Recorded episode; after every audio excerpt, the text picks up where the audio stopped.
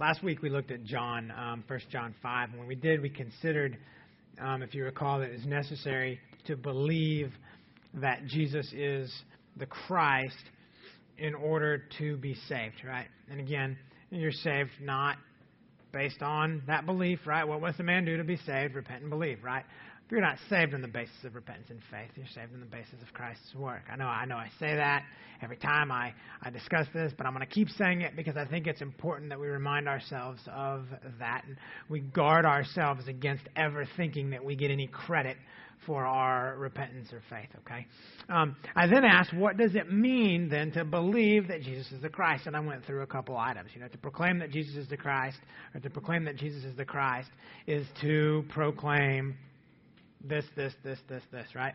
One of the many things I explained is that you mo- must believe that Jesus is God and that He is divine. So to say that I believe that, according to what we looked at last week, Jesus is the Christ, is to say that I believe that Jesus is God, that He is divine. Now, throughout the course of human history, there have been countless heresies, right? False teachings, heresies, concerning the nature of God. And for the past approximately 2,000 years, there have been several prominent heresies concerning the ontological nature of Jesus. By ontological, basically, uh, we refer to the material and the immaterial. So I didn't use that term for God, right? But I use it for Jesus, right? Jesus' material, his body, right? And his immaterial would be his, his spirit, his, his soul, that spiritual aspect of him, right? God the Father, if we're talking about him, God the Holy Spirit, uh, it's just immaterial. There is no physical being because God is spirit, right?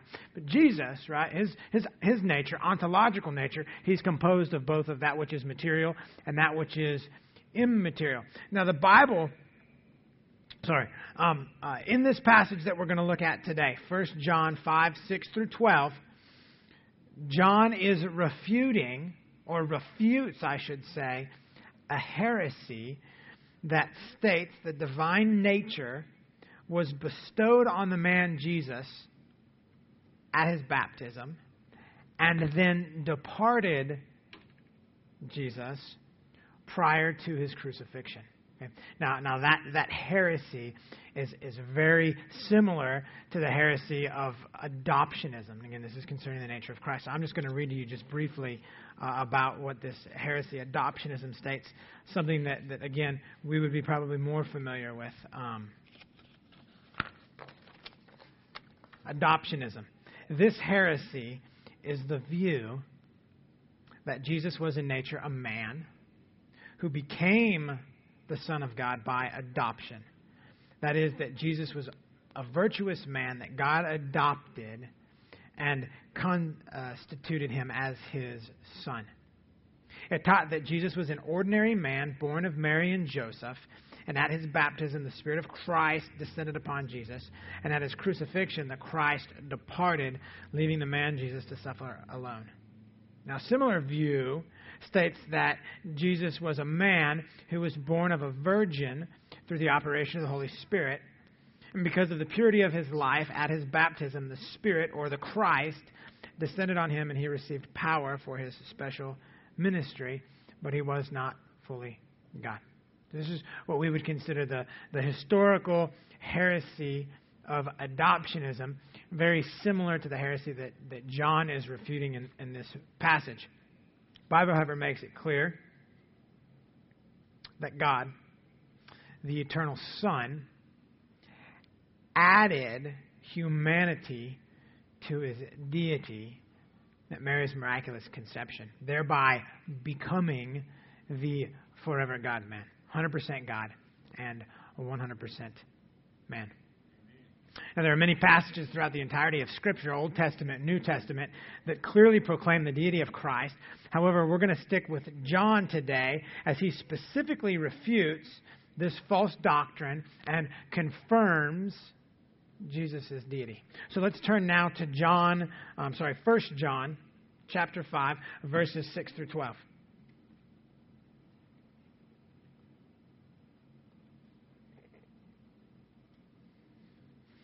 1 John 5, 6 to 12.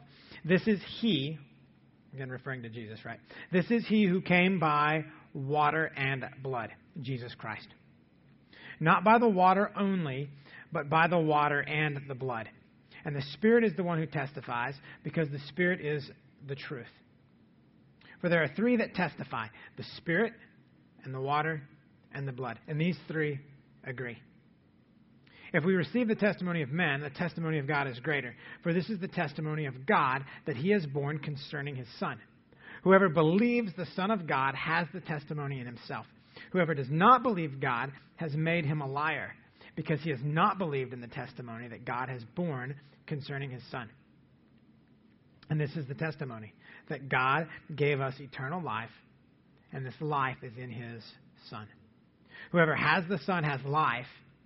Whoever does not have the Son of God does not have life. If you haven't had the opportunity to grab an outline, or I, believe there's an outline on, on the bulletin, so if you if you want one, you can grab one. If not, I'm going to give you real quick um, my outline for today, and it's this: it's three witnesses and two testimonies.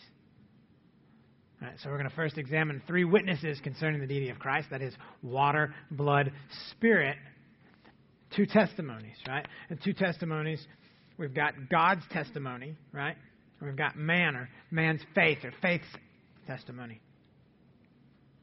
Well, John begins in verse 6 and he talks about in defending the deity of Christ. He says there's three witnesses, if you will, and the first one is water water, blood, and spirit. Water refers to Jesus' baptism. Jesus' baptism affirms his deity. Let's look at that. Let's go to Matthew chapter 3. And we'll see how the baptism of Jesus affirms his deity. Matthew chapter 3, verses uh, 13 through 17. Then Jesus came from Galilee to the Jordan to John, that is John the Baptist, to be baptized by him. John would have prevented them, saying, I need to be baptized by you, and do you come to me? But Jesus answered him, Let it be so now, for thus it is fitting for us to fulfill all righteousness. Then he consented. And when Jesus was baptized, immediately he went up from the water, and behold, the heavens were opened to him, and he saw the Spirit of God descending like a dove and coming to rest on him. And behold, a voice from heaven said, This is my beloved Son, with whom I am well pleased. The Spirit, all right, descending like a dove, anoints Jesus into his public ministry as Messiah. This is a fulfillment of Isaiah 42, verse 1. Isaiah 42, 1. Behold, my servant, whom I uphold, my chosen, in whom my soul delights. I have put my spirit upon him, and he will bring forth justice to the nation. So, first we have the Spirit anointing Jesus into his public ministry as Messiah, confirming him as Messiah. And then we have God proclaiming Jesus' deity by saying, This is what? My son. Not through adoption, okay, but by very nature and being. We're going to look at several Old Testament passages that confirm that the Messiah, okay, we'll leave Jesus out of it for just a second. We're going to look at several Old Testament passages that are going to confirm that the Messiah would, in fact, be divine. Okay, let's start. Um, let's look at Isaiah. Um, you still might be there. Isaiah chapter 11. We're going to look at verse 1 and verse 10. All of these passages are concerning the Messiah. Verse 1 says, There shall come forth a shoot from the stump of Jesse, and a branch from his roots shall bear fruit. Right? So verse 1 says that the Messiah is going to be a descendant from Jesse. Remember who Jesse was? Right? David's father, right? So so here we've got the Messiah. He's going to be a descendant, right, of Jesse. But in verse 10, it says this concerning the Messiah. In that day, the root of Jesse, who shall stand as a signal for the peoples of him shall the nations inquire, and his resting place shall be glorious. Right? So verse 1 and verse 10 both refer to the Messiah. Verse 1 says the Messiah is going to be an offspring of Jesse. And verse 10 says that the Messiah is going to be the, the root of Jesse. Well, how can this be? There's only one possible solution, and that's what? It's that the Messiah would in fact be God, right? That he would be, as God, the source or the root of Jesse, and as Messiah, right, he would be human slash God, right, offspring of Jesse. Micah 5 2 supports this. Let's go there. Micah 5 2.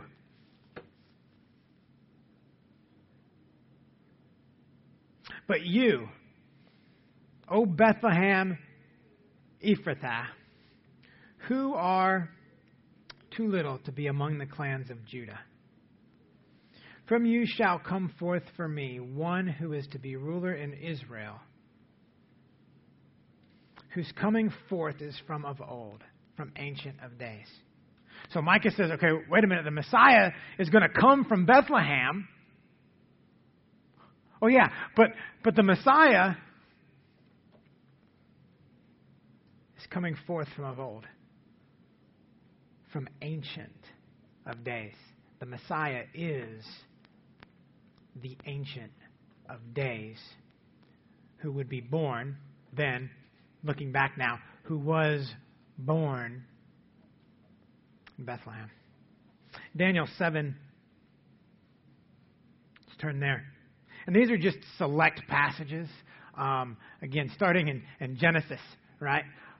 All the way to Malachi, right? Scripture is filled with um, verses that proclaim the deity of the coming Messiah, right? And again, these are just a few select ones that I've, I've picked that clearly uh, uh, depict the Messiah as divine. In Daniel 7, we're going to look at verses uh, 13 and 14.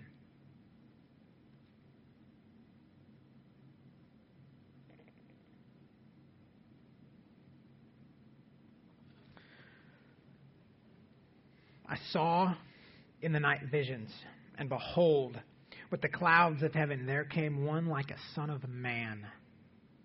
And he came to the Ancient of Days, and he was presented before him. And to him was given dominion and glory and a kingdom that all peoples, nations, and languages should serve him. His dominion is an everlasting dominion which shall not pass away, and his kingdom one thou that shall not be destroyed. Again, Daniel depicts the Messiah's dominion and rulership and kingdom as everlasting, clearly divine. All right, one more passage here. Old Testament confirming with the New. Go back to Isaiah, Isaiah chapter 7. Verse 14. Now, this is one that you're all familiar with. You don't have to turn there if you don't want, because I know there's going to be a lot of this today, jumping back and forth. But that's good. Um, 7:14. Therefore, the Lord Himself will give you a sign. Right? We read this one at Christmas time, right? Behold, the virgin shall conceive and bear a son, and shall call his name Emmanuel. Again, referring to the coming Messiah. His name shall be called Emmanuel. And in Matthew chapter 1, verse 22 and 23, quoting from Isaiah, says, In all this it took place to fulfill what the Lord had spoken by the prophet, referring now to Jesus Behold, the uh, virgin shall conceive and bear a son, and they shall call his name Emmanuel, which means what? Which means God with us. Let's connect the dots for a minute here. The Old Testament, again, these were just select verses.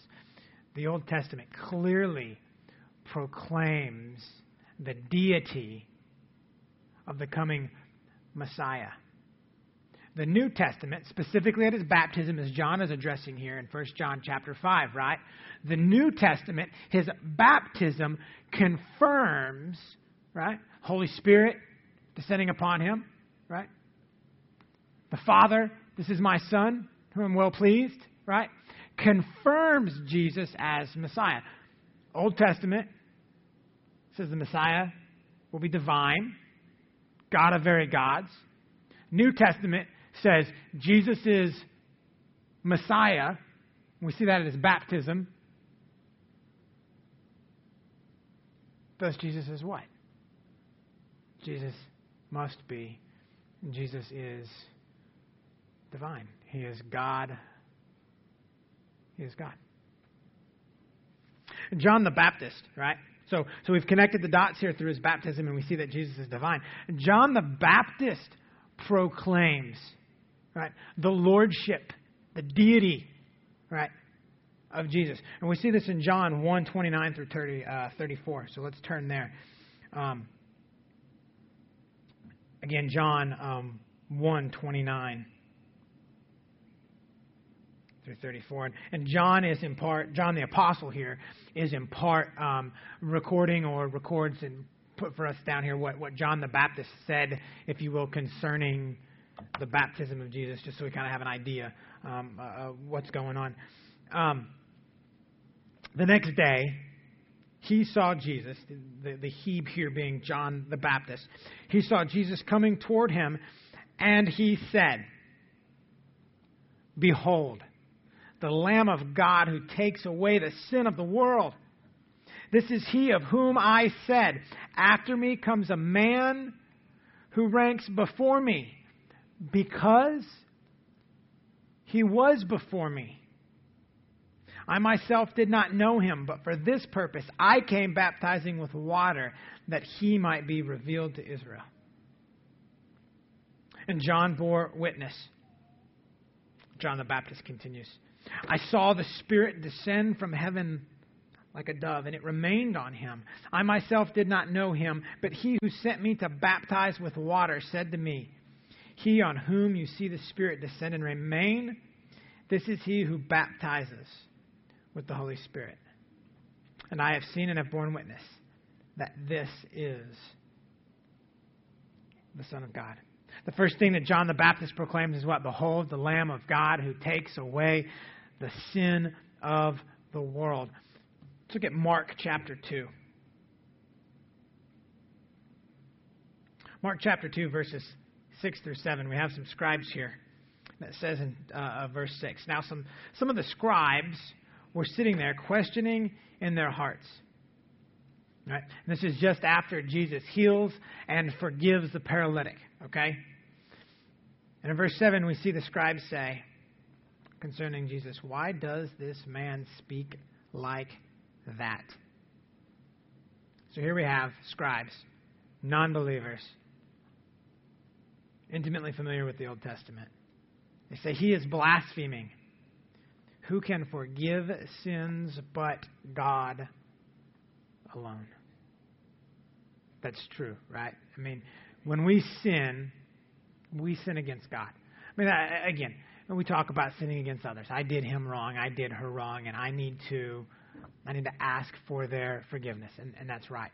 But when we sin, ultimately, right, we sin against God. God is what? He's the law giver. And since He is the law giver, when we break the law, our sin is primarily and ultimately against the law giver. And since our sin is against the law giver, He's the only one who can what? forgive our sin. Right? The scribes knew that. John the Baptist knew that. And what does he proclaim? Behold the Lamb of God who what? Takes away the sins of the world. Behold God. That's what John the Baptist said.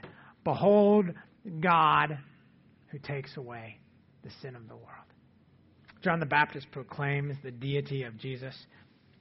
Also, we see here he says, um,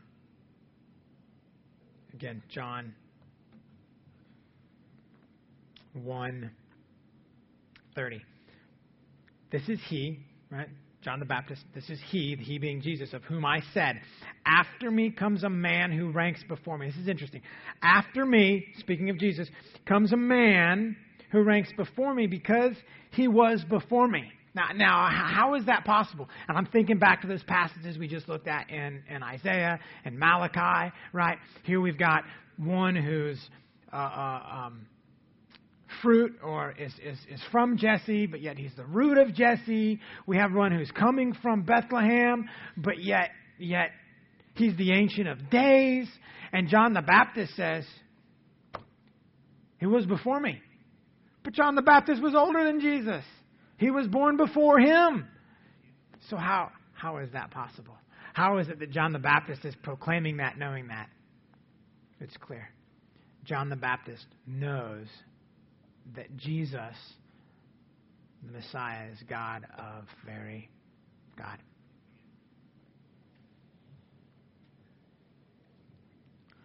Let's turn back to 1 John um,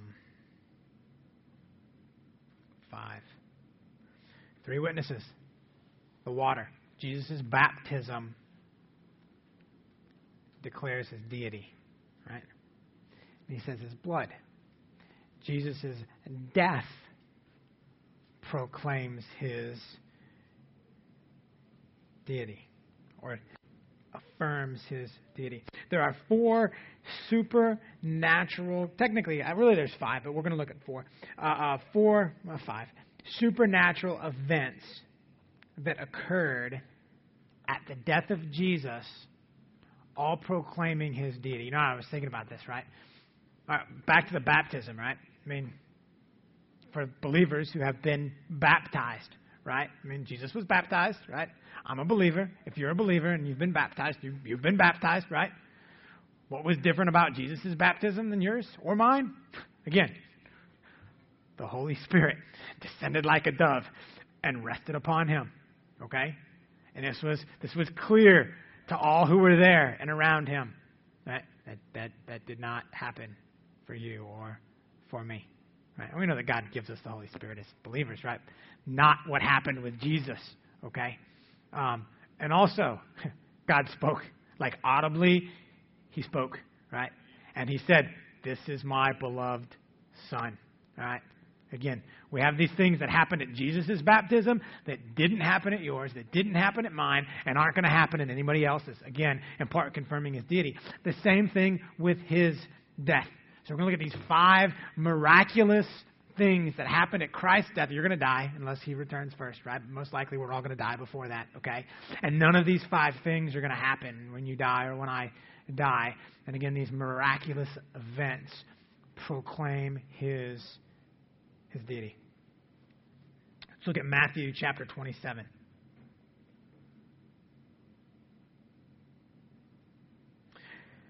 Matthew chapter 27, and um, we're going to start with verse 45.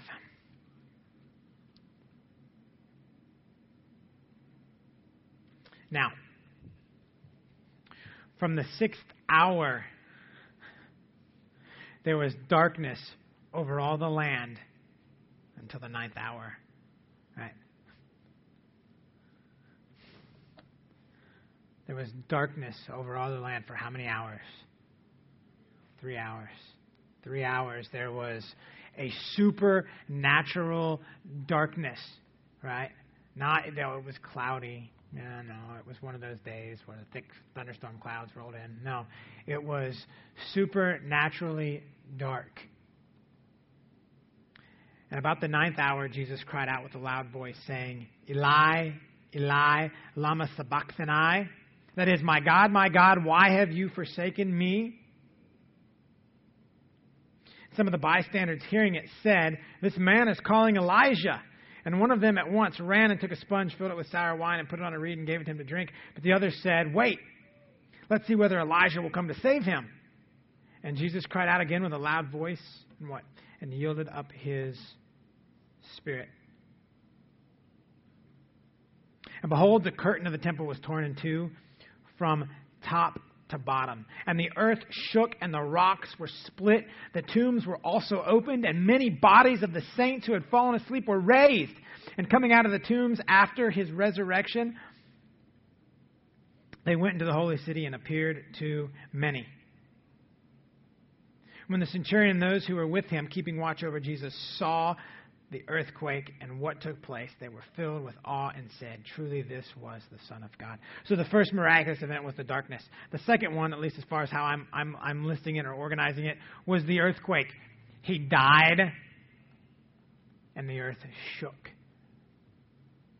and the rocks split because he was God. The second, sorry, the third miracle. I mean, think about this. I, I don't know. I think most of us tend to overlook this. Um, it says what? The tombs also were opened, and many bodies of the saints who had fallen asleep were raised. He died, and there were saints that were raised from the dead. When we think about Lazarus, right? I mean, Jesus called him out and raised him back to life. We think of the guy that fell out of the window, and Paul, really Christ through Paul, right? You know, raised from the dead. But at his death, right? The bodies of many saints were raised from the dead. How could that be if he was just a mere, a mere man? The most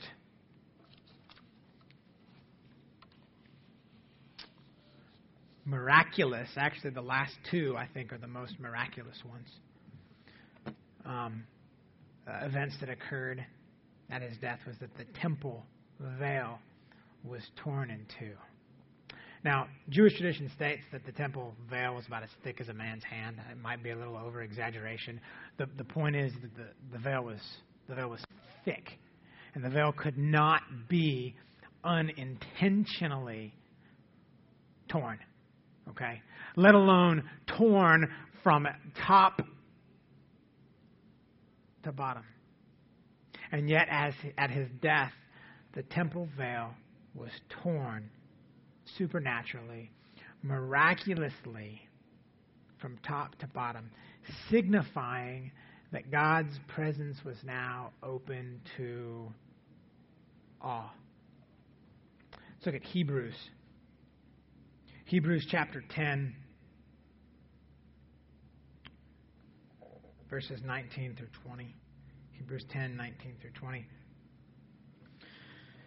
Therefore, brothers, since we have confidence to enter the holy places by the blood of Jesus, by the new and living way that he opened for us through the curtain, that is, through his flesh and since we have a great priest over the house of God, let us draw near with a true heart and full assurance of faith, with our hearts sprinkled clean from an evil conscience and our bodies washed with pure water.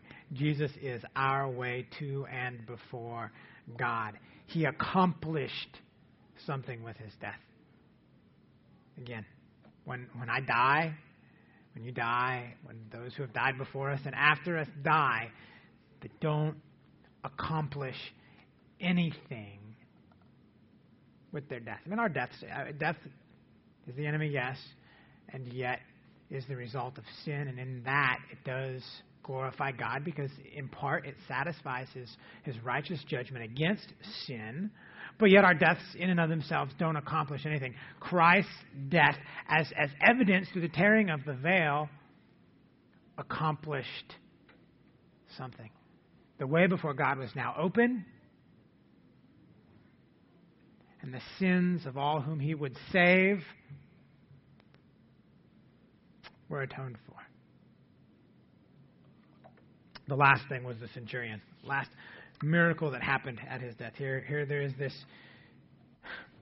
centurion, this most likely Roman pagan centurion who witnessed these events and at the conclusion proclaimed that surely this is the Son of God. It was a proclamation of faith, is what it was. And he was actually speaking for several who were there. Through the death of Christ, God miraculously and supernaturally uh, saved this man, opened his heart and opened his mind to the reality of who Jesus was. So his baptism affirms his deity, his death affirms his deity. The Holy Spirit affirms his deity.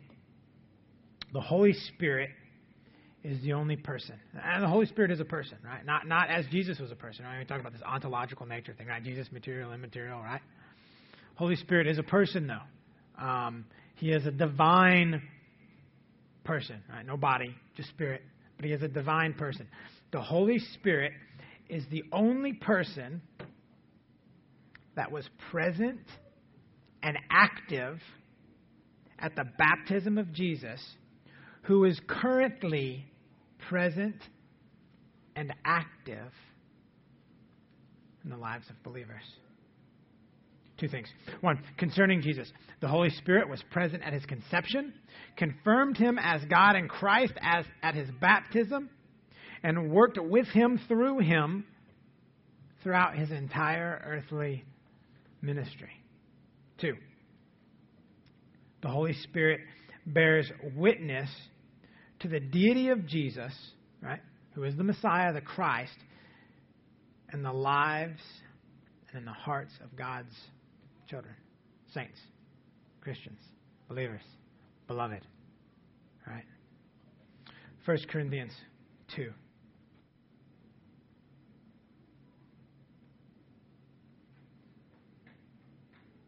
First Corinthians 2, verses 12 through 14. Now we have received not the Spirit of the world, but the Spirit who is from God, that we might understand the things freely given us by God. And we impart this in words not taught by human wisdom, but taught by the Spirit, interpreting spiritual truths to those who are spiritual. The natural person does not accept the things of the Spirit of God, for they are folly to him, and he is not able to understand them because they are spiritually discerned. The Holy Spirit enables, as believers, okay, our belief in the deity of Jesus and gives us understanding as to the importance of his deity. This is going to go along uh, with the very last point we're going to look at um, in the outline. So these are the three witnesses that, that John gives that proclaims, affirms the deity of Christ. We've got the water that is his baptism. We've got the blood that is his death. And we've got the Holy Spirit who was active then, is active now, and confirms, affirms in the lives of believers that Jesus is in fact God.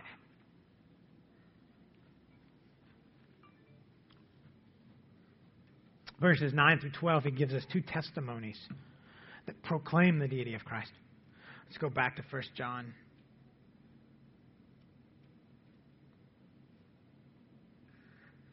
Nine through twelve. If we receive the testimony of men, the testimony of God is greater. For this is the testimony of God that he is borne concerning his Son. Whoever believes in the Son of God has the testimony in himself. Whoever does not believe God has made him a liar because he has not believed in the testimony that God has borne concerning him, um, concerning his son. And this is the testimony that God gave us eternal life. And this life is in his son. Whoever has the son has life. Whoever, whoever does not have the son of God does not have life. God gives testimony of Christ's deity. Right? God's testimony concerning the deity of Jesus the Christ, right? The Son is found where? Where do we have this testimony? Well, it's in His Word, right? We just looked at about a half dozen verses in the Old Testament that proclaim the deity of Christ. We're going to look at two more, right? I say Genesis to Revelation. I mean it. Genesis to Revelation. Let's look at Genesis chapter 1.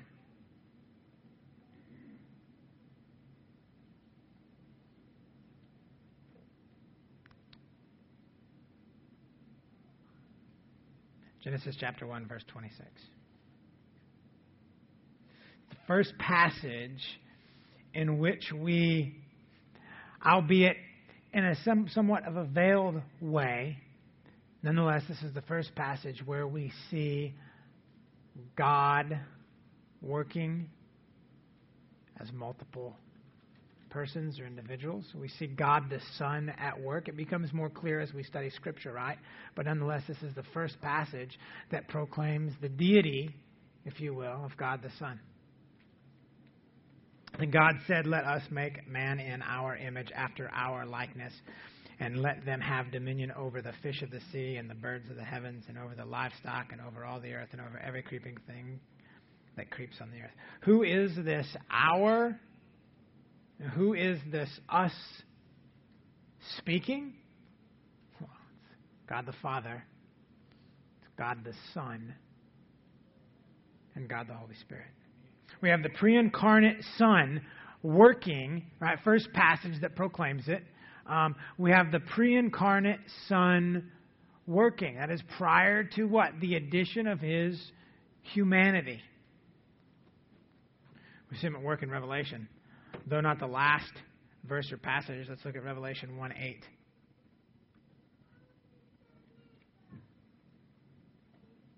So John has this vision, right? It's Christ who he's talking to or who's talking with him. And of the many things that Christ tells him as he records in this book, we see in verse 8 that Jesus says,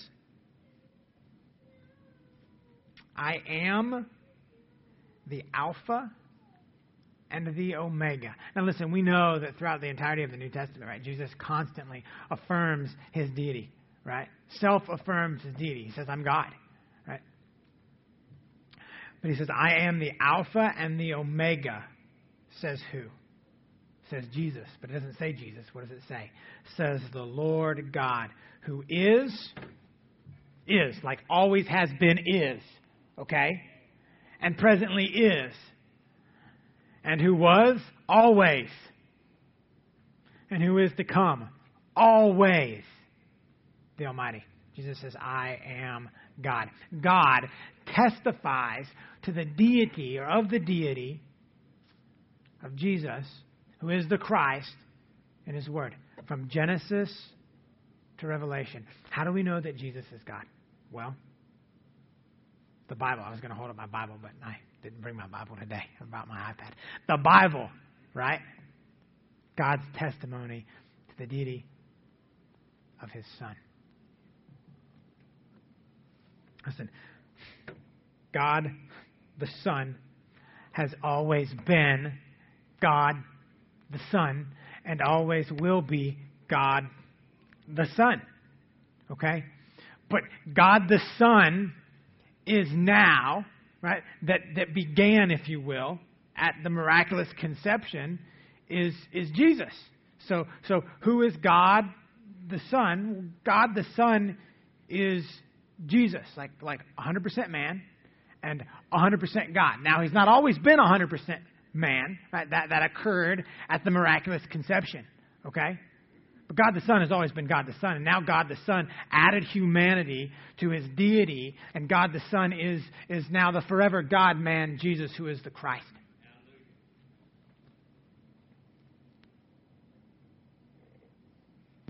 Now, and, and 10b and 9, 10 through a, uh, John actually gives us uh, really two responses uh, um, to God's testimony. There's basically two options here, okay?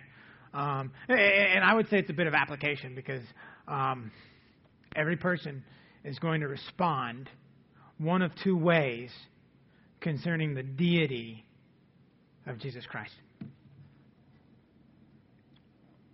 Go back here to 1 John 5. In verse 10b, well, actually, I'm just going to read 9, 9 and 10. If we receive the testimony of men, the testimony of God is greater. For this is the testimony of God that he is borne concerning his Son. Whoever believes in the Son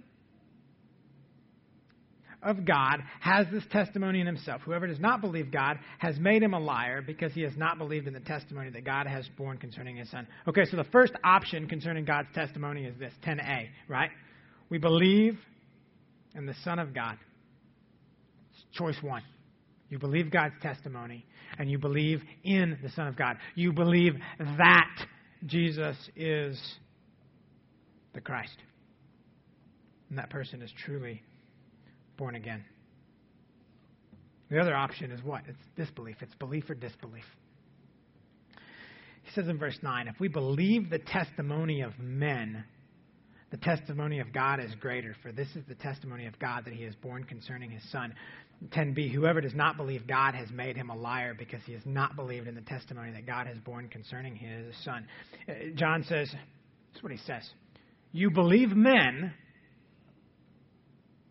but you won't believe God? I mean, tell me, tell me how that makes sense, right? You believe men, but you won't believe God? When you do that, you call God a liar because you say you don't believe him.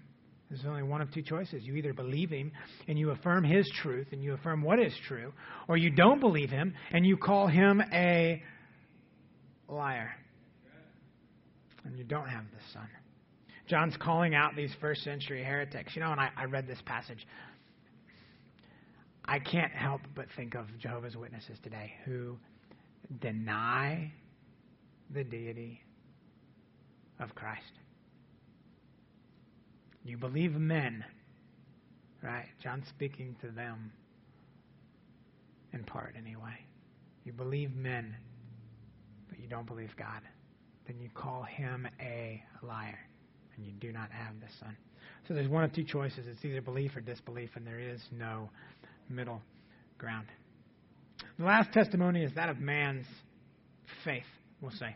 God has given us the testimony of faith and faith gives us confidence in his deity. Real similar to the last uh, uh, witness, the Holy Spirit, right? Kind of working together.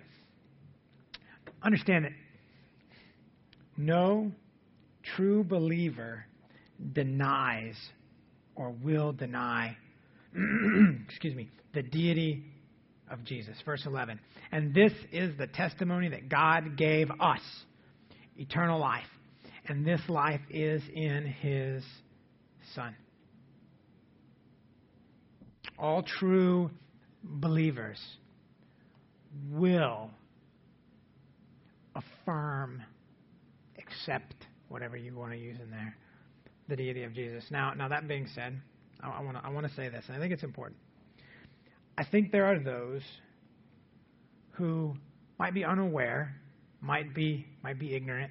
All right, we, we understand that God saves people all the time, in spite of our misunderstandings and and lack of understandings. I think God saves people that that that that have no clear understanding that Jesus is in fact God and and in fact there's God the Father, there's God the the Son and God the Holy Spirit and and they're all one but yet they're independent and one's not the other and the other's not this and there's not that but they're all God but there's only one God and there are people that have I mean never even heard that that don't even comprehend that that that are saved. Okay? But the true believer is not going to deny that.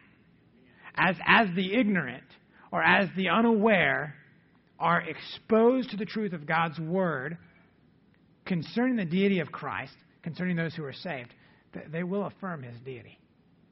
Right? Take someone who professes faith that doesn't know. As they're exposed to that, they will affirm his deity.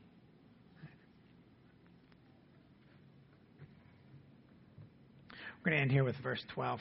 Um, I think John gives us. Um, John gives us just naturally, I think, in verse 12, some application, but, but I've got some as well that I want to just briefly throw out there. He says, Whoever has the Son has life. Whoever does not have the Son of God does not have life. Listen, either you have Jesus and you have life, or you don't have Jesus and you don't have life. So, what's the application with that? Make sure you have the right Jesus, don't you? I mean, that's it. Make sure you have the right Jesus. Um, I was watching, oh, uh, uh, what is it? Wretched, Wretched, Wretched TV. I almost said Way of the Master for those that are used to be Way of the Master Radio. Now it's Wretched TV. I was watching uh, uh, a guy do some street preaching, evangelism, witnessing. Um, yesterday, Jennifer and I were watching the show in the morning, and he was at a state fair and he was talking about um, repentance and faith and Jesus as the only way. And there was a, a, an individual in the in the crowd that was, you know, saying that I'm a Christian, but how dare you say that Jesus is the only way? Um, uh, you know, he's the only way for me, but he might not be the only way for the Buddhist or the Hindu or the whatever ist, right? Listen. The Jesus of the Bible is the only way. Right? The God man is the only way. And if the individual that you're trusting, or the one that you're trusting, or someone is trusting for salvation is not the God man, is not the only way, then he's not the Jesus of the Bible.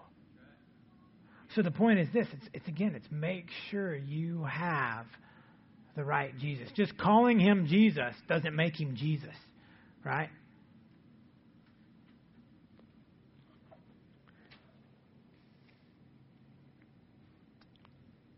As I was thinking about this, and I was thinking about the deity of Christ, one, I, I love this topic. Um, I love searching the scriptures and studying how all of Scripture, Genesis to Revelation, uh, proclaims the deity of Christ. It, it excites me. One, I hope it excites you. I mean, listen, if Jesus is not divine, there is no salvation. Right? I mean, th- th- that's it. Right? Um, God. Hmm. All right. So we've sinned against God. And because we sinned against God, only man can atone for sin. Right? I mean, he's the one we've sinned against. Right? The sin is ours to own. So it's up to us to atone for that sin. But we can't atone for that sin. Only God can atone for that sin. But man has to atone for that sin. You, you see the problem, right? Man has to atone for his sin, but only God can atone for sin. Man has to atone for sin, but only. As far as we're concerned, we're, we're, we're, we're in trouble. Because man has to atone for sin, but only God can atone for sin. So, so what's the solution? The forever God man. Man who atoned for sin, and God who atoned for sin. The deity of Christ is essential to salvation. If, if Jesus wasn't God, then there is no atonement for sin. We're all going to hell, so we might as well go home and just watch TV. Right? It excites me to study and consider the deity of Christ. Right? And, and one, I, I want it to excite you too. I hope you get excited about it. Search the scriptures, look at these things, be excited concerning the nature of Jesus. Right? But here's the thing how we apply this, just thinking about it, other than just wanting you to be excited. When we evangelize others, right? I don't care if you don't know them or if they're friends or family or coworkers or whatever the case is. As we have opportunity, okay? I mean, sometimes, you know, we have this set out. I'm going to go witness to this guy, and it's going to go just like this. And it goes nothing like that. You don't say anything that you wanted to say, right? We understand that, right? We still trust God to work and all of that.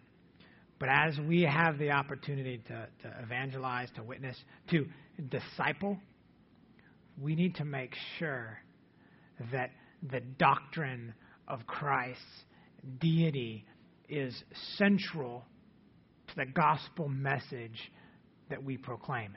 Because it is central and essential to the gospel message we proclaim. As I, as I evangelize my children, I want to make sure. I mean, I, I man, I desire more than anything for my kids to be saved, for your kids to be saved, for the lost among us here at Sovereign Grace Bible Church to be saved. And as we continue to uh, evangelize and proclaim the gospel to them, we have to make sure that they really understand who Jesus is. Right? And he wasn't just a man that lived a good life, but Jesus was in fact God, is in fact God. I love you, Titus. Um, and you know, it, it, we teach our children that, that Jesus is God, but it wasn't that we've, we've taught Titus particularly this answer. Um, it was just, you know, from, from just hearing it and being taught it that he put it together. Um, but when you sit down with Titus and you say, Titus, who died on the cross? Right? The first time I asked him this question that I remember, I was expecting him to say, well, Jesus. You know, just kind of like uh, catechism type questions. Titus, who died on the cross? Jesus. Titus, what's the chief end of man? Glorify God and enjoy him forever, right? Okay, so I say, Titus, who died on the cross? And he says, God died on the cross. And I'm like, hallelujah, right? I'm like, he gets it. And then I said, okay, maybe, and I'm thinking to myself, maybe he's just confused, right? And then I said, Titus, but what's his name? And he says, Jesus, right? We need to make sure, right, that as we have opportunity to witness, to evangelize, to disciple, right? That we keep the deity of Jesus, who is the Christ, central. Because it is central, and it is essential. Let's pray. Jesus, you are the forever God man, the eternal Son who added humanity to his deity. And I am absolutely blown away by this reality. That, that, even now, and I don't get how it works, and I think it's one of those mysterious things that I just find amazing. But even now in heaven, you are you are the forever God man. Your humanity is as intact today as it was on the day you were conceived, on the day you died, the day you rose, and the day you ascended. Jesus, let us never forget how important it is that God, you, came to earth to do for us what we could never do for ourselves, and that's make atonement for sin. You did what we were commanded to do, yet we're helpless to do, and you thereby satisfied God's righteous wrath against sin, securing eternal life for us. Lord Jesus, we love you and we praise you as Savior and as Lord, the Alpha, the Omega, the beginning, the end, the Ancient of Days, the Lord God Almighty, who has always been and who will always be. It is in your precious and holy name and for your glory that we pray.